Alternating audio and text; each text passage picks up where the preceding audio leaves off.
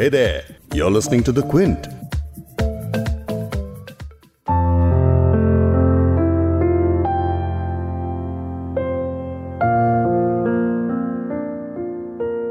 कैसे हैं आप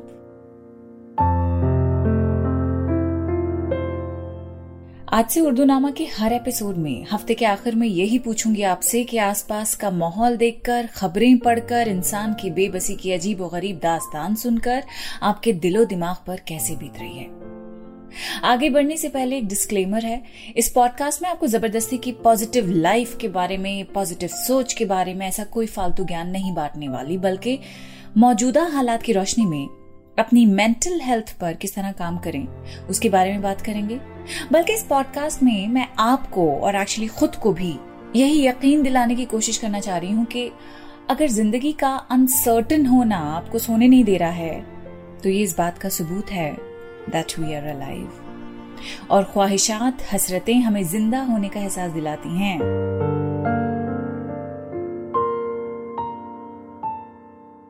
आज उर्दू नामा में इसी एहसास को समझने की कोशिश करेंगे।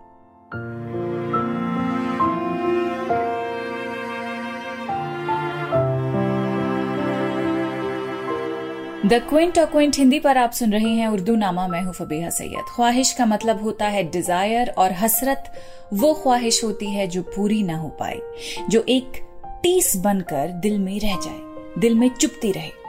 इसे बिल्कुल इस तरह समझ सकते हैं जैसे कि एक खूबसूरत माजी को, यानी बीते हुए कल को याद करके दिल की जो कैफियत होती है, बिल्कुल वैसा ही महसूस होता है जब आप अपनी हसरतों के बारे में सोचते हैं। यानी खुशी के साथ साथ, सुकून के साथ साथ थोड़ा दर्द भी मिला हुआ होता है। परवीन शाकिर का एक शेर भी तो है ना इस पर? कुछ तो हवा भी सर्द थी, कुछ था तेरा ख्याल भी, दिल को खुशी के साथ साथ होता रहा मलाल भी। और क्योंकि ज़िंदा हैं, इसीलिए मलाल भी होगा, दर्द भी होगा, घबराहट भी होगी, हज़ार डाउट्स दिल में आएँगे, मायूसी भी होगी। मिसाल के तौर पे, दरिया में तैरती लाशों की तस्वीरें आप देख लेंगे तो रात में कैसे सो पाएँगे? या फिर ऐसे लोगों के गुजरने की आप खबर सुनते हैं, जिनके बारे में कभी तस्वुर भी नहीं किया होगा कि ये भी जा सकते हैं। बेवक्त, बेउम्र, कोई चालीस का, कोई तीस का तो कोई सिर्फ़ पच्चीस साल का दुनिया से रुखसत हो रहा है। ये सारी चीज़ें दिल को बेचैन करने के लिए काफ़ी हैं। आए दिन हमारी जेनरेशन के लिए ये एक बहुत बड़ा सदमा है जिससे हम गुजर रहे हैं। रोज खुद से एक ही सवाल करते हैं कि आज जो देखना था वो देख लिया है, अब इसे झेलने की ताकत कहाँ से लाएँ? ऐसे में आप और हम क्या करेंगे? इस ट्रॉमा से कैसे बचें? ये कॉन्वर्जेशन खुद से रोज़ाना मैं करती हूँ और जवाब यही सोचता है कि ऐसे में बहुत सीरियसली अपनी लाइफ को एक गिफ्ट के तौर पर तस्वुर करना ही शायद ठीक रहेगा। वैसे भी गिफ्ट जितना कीमती होता है, उसके लिए हम उतने ही अप्रिशिएटिव भी हो जाते हैं। उसे बहुत सोच समझ कर इस्तेमाल करते हैं। अब इस वबा के आलम में ज़िंदगी को गिफ्ट के तौर पर किस तरह इस्तेमाल करें? यानी ऐसा वक्त जब मुल्क में इंसान को जीते जी दवा नहीं मिल रही और मरने के बाद जगह नहीं मिल रही, ऐसे में ज़िंदगी को सोच समझ के कोई कैसे इस्तेमाल कर सकता है? ऐसे में इंसान सुबह उठ के रोज़मर्रा के काम, बिना बेहोश हुए, बिना किसी मेल्ट डाउन के कर ले, वही बहुत बड़ी बात है। लेकिन आपको पता है सारे प्रेशर के बावजूद मैं क्या करती हूँ? मैं आगे की प्लानिंग करती हूँ। नहीं नहीं नहीं, अभी एकदम से जज मत कीजिए। जरा सुन लीजिए मेरी लिस्ट और इस लिस्ट को बनाने की वजह क्या है वो भी बताऊँगी। मैं लिस्ट बनाती हूँ अपनी हसरतों की, कि पैंडेमिक खत्म होते ही मुझे अपने हस्बैंड के साथ कहा जाना है? किन लोगों के साथ अपने रिश्ते बेहतर बनाने पर काम करना है? खुद को इमोशनली इंटेलिजेंट कैसे बनाना है? किस तरह की पढ़ाई आगे करनी है? जॉब में क्या क्या नए काम करने हैं? एंड मोस्ट इम्पोर्टेंटली जितने अपनों को खोया है, उन्हें कैसे याद रखना है? और उनके अपनों का किस तरह पूरी ज़िम्मेदारी से ख्याल रखना है। और ये सारी चीज़ें पता है मैं क्यों करती हूँ? क्योंकि मुझे यकीन आ गया है कि ज़िंदगी बहुत ही अनसर्टेन है। कि जब कंट्रोल में आपके कुछ होता नहीं है तो फिर आप वही करिए जो आपके कंट्रोल में है और वो है ख्वाब देखना। जब हर चीज़ का चांस फिफ्टी फिफ्टी है तो पॉजिटिव वाला फिफ्टी क्यों ना खेलें? दिल के ख्वाहिशात के बारे में क्यों ना सोचें? क्या बुराई है इसमें?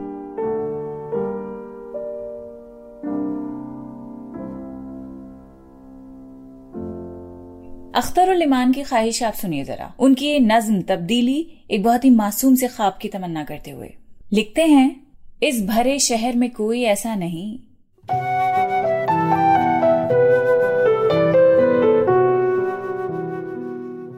इस भरे शहर में कोई ऐसा नहीं, जो मुझे राह चलते को पहचान ले और आवाज़ दे, ओ बे ओ सर फिरे।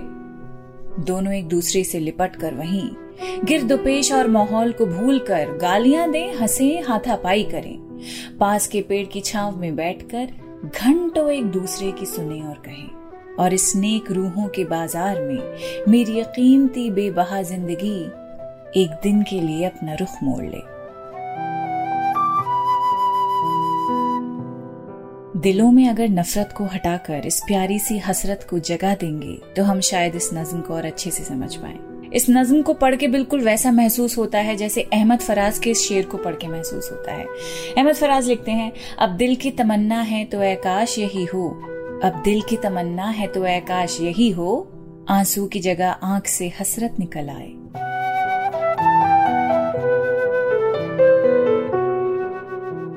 बहादुर शाह ज़फ़र का ये शेर भी अधूरी ख्वाहिशात के बोझ तले दबे होने की बात कहता है। लिखते हैं, इन हसरतों से कह दो, कहीं और जा बसे इन हसरतों से कह दो, कहीं और जा बसे। इतनी जगह कहाँ है दिले दागदार में? आपको पूरी गज़ल सुनाऊँगी, आपने शायद सुनी भी हो। लगता नहीं है दिल मेरा उजड़े दयार में।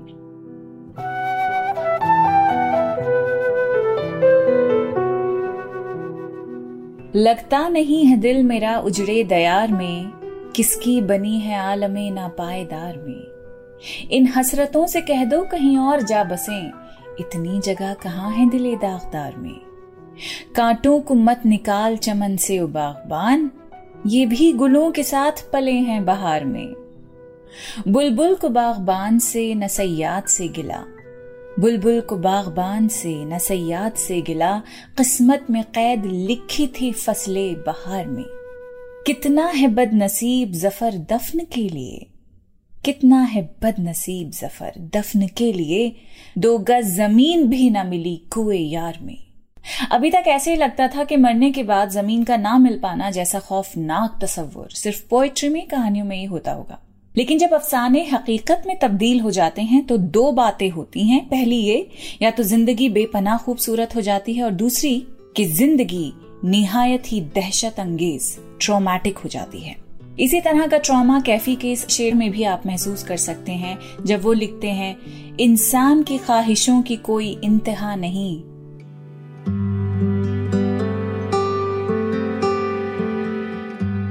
इंसान की ख्वाहिशों की कोई इंतहा नहीं। दो गज जमी भी चाहिए, दो गज कफन के बाद।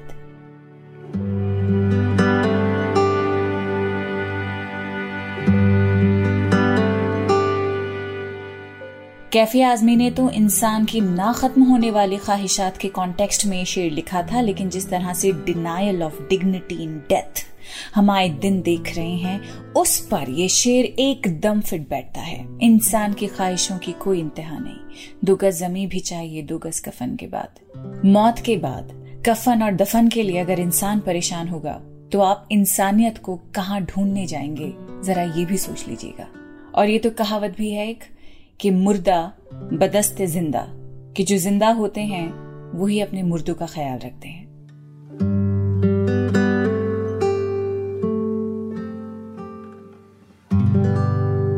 लेकिन हसरतों का रिश्ता कुछ ऐसा होता है, जिसे एक ड्रामा सीरियल में बड़े अच्छे से कहा गया है, कि उम्मीद टूटने से डर नहीं लगता, उम्मीद बांधने से लगता है।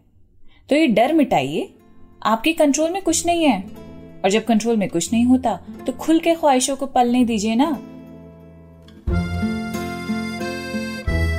अपनी हसरतों के बारे में जब भी सोचें सीरियसली ज़िंदगी को एक गिफ्ट के तौर पे जब आप सोचेंगे, जैसा मैं पॉडकास्ट की शुरुआत में कह रही थी तो अहमद फराज की गज़ल ज़रूर पढ़ लीजिएगा। लिखते हैं, ऐसा है कि सब ख्वाब मुसलसल नहीं होते।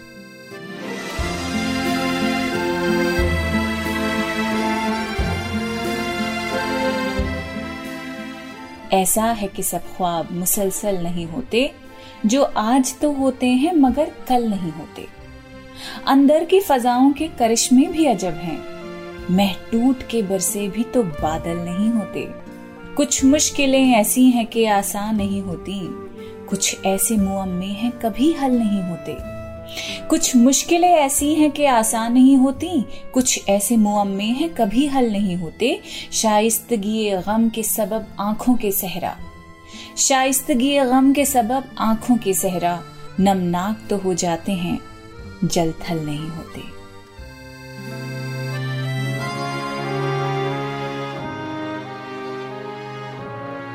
उस शाख के मानिंद कई अहले हवास भी पागल तो नज़र आते हैं।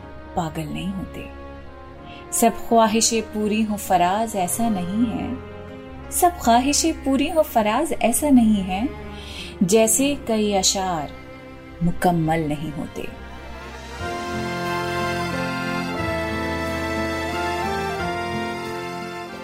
लेकिन मुकम्मल तौर से इस बात का यकीन रखिएगा कि आप अकेले नहीं हैं। जो भी सुने, जो भी देखें, बस याद रखिएगा।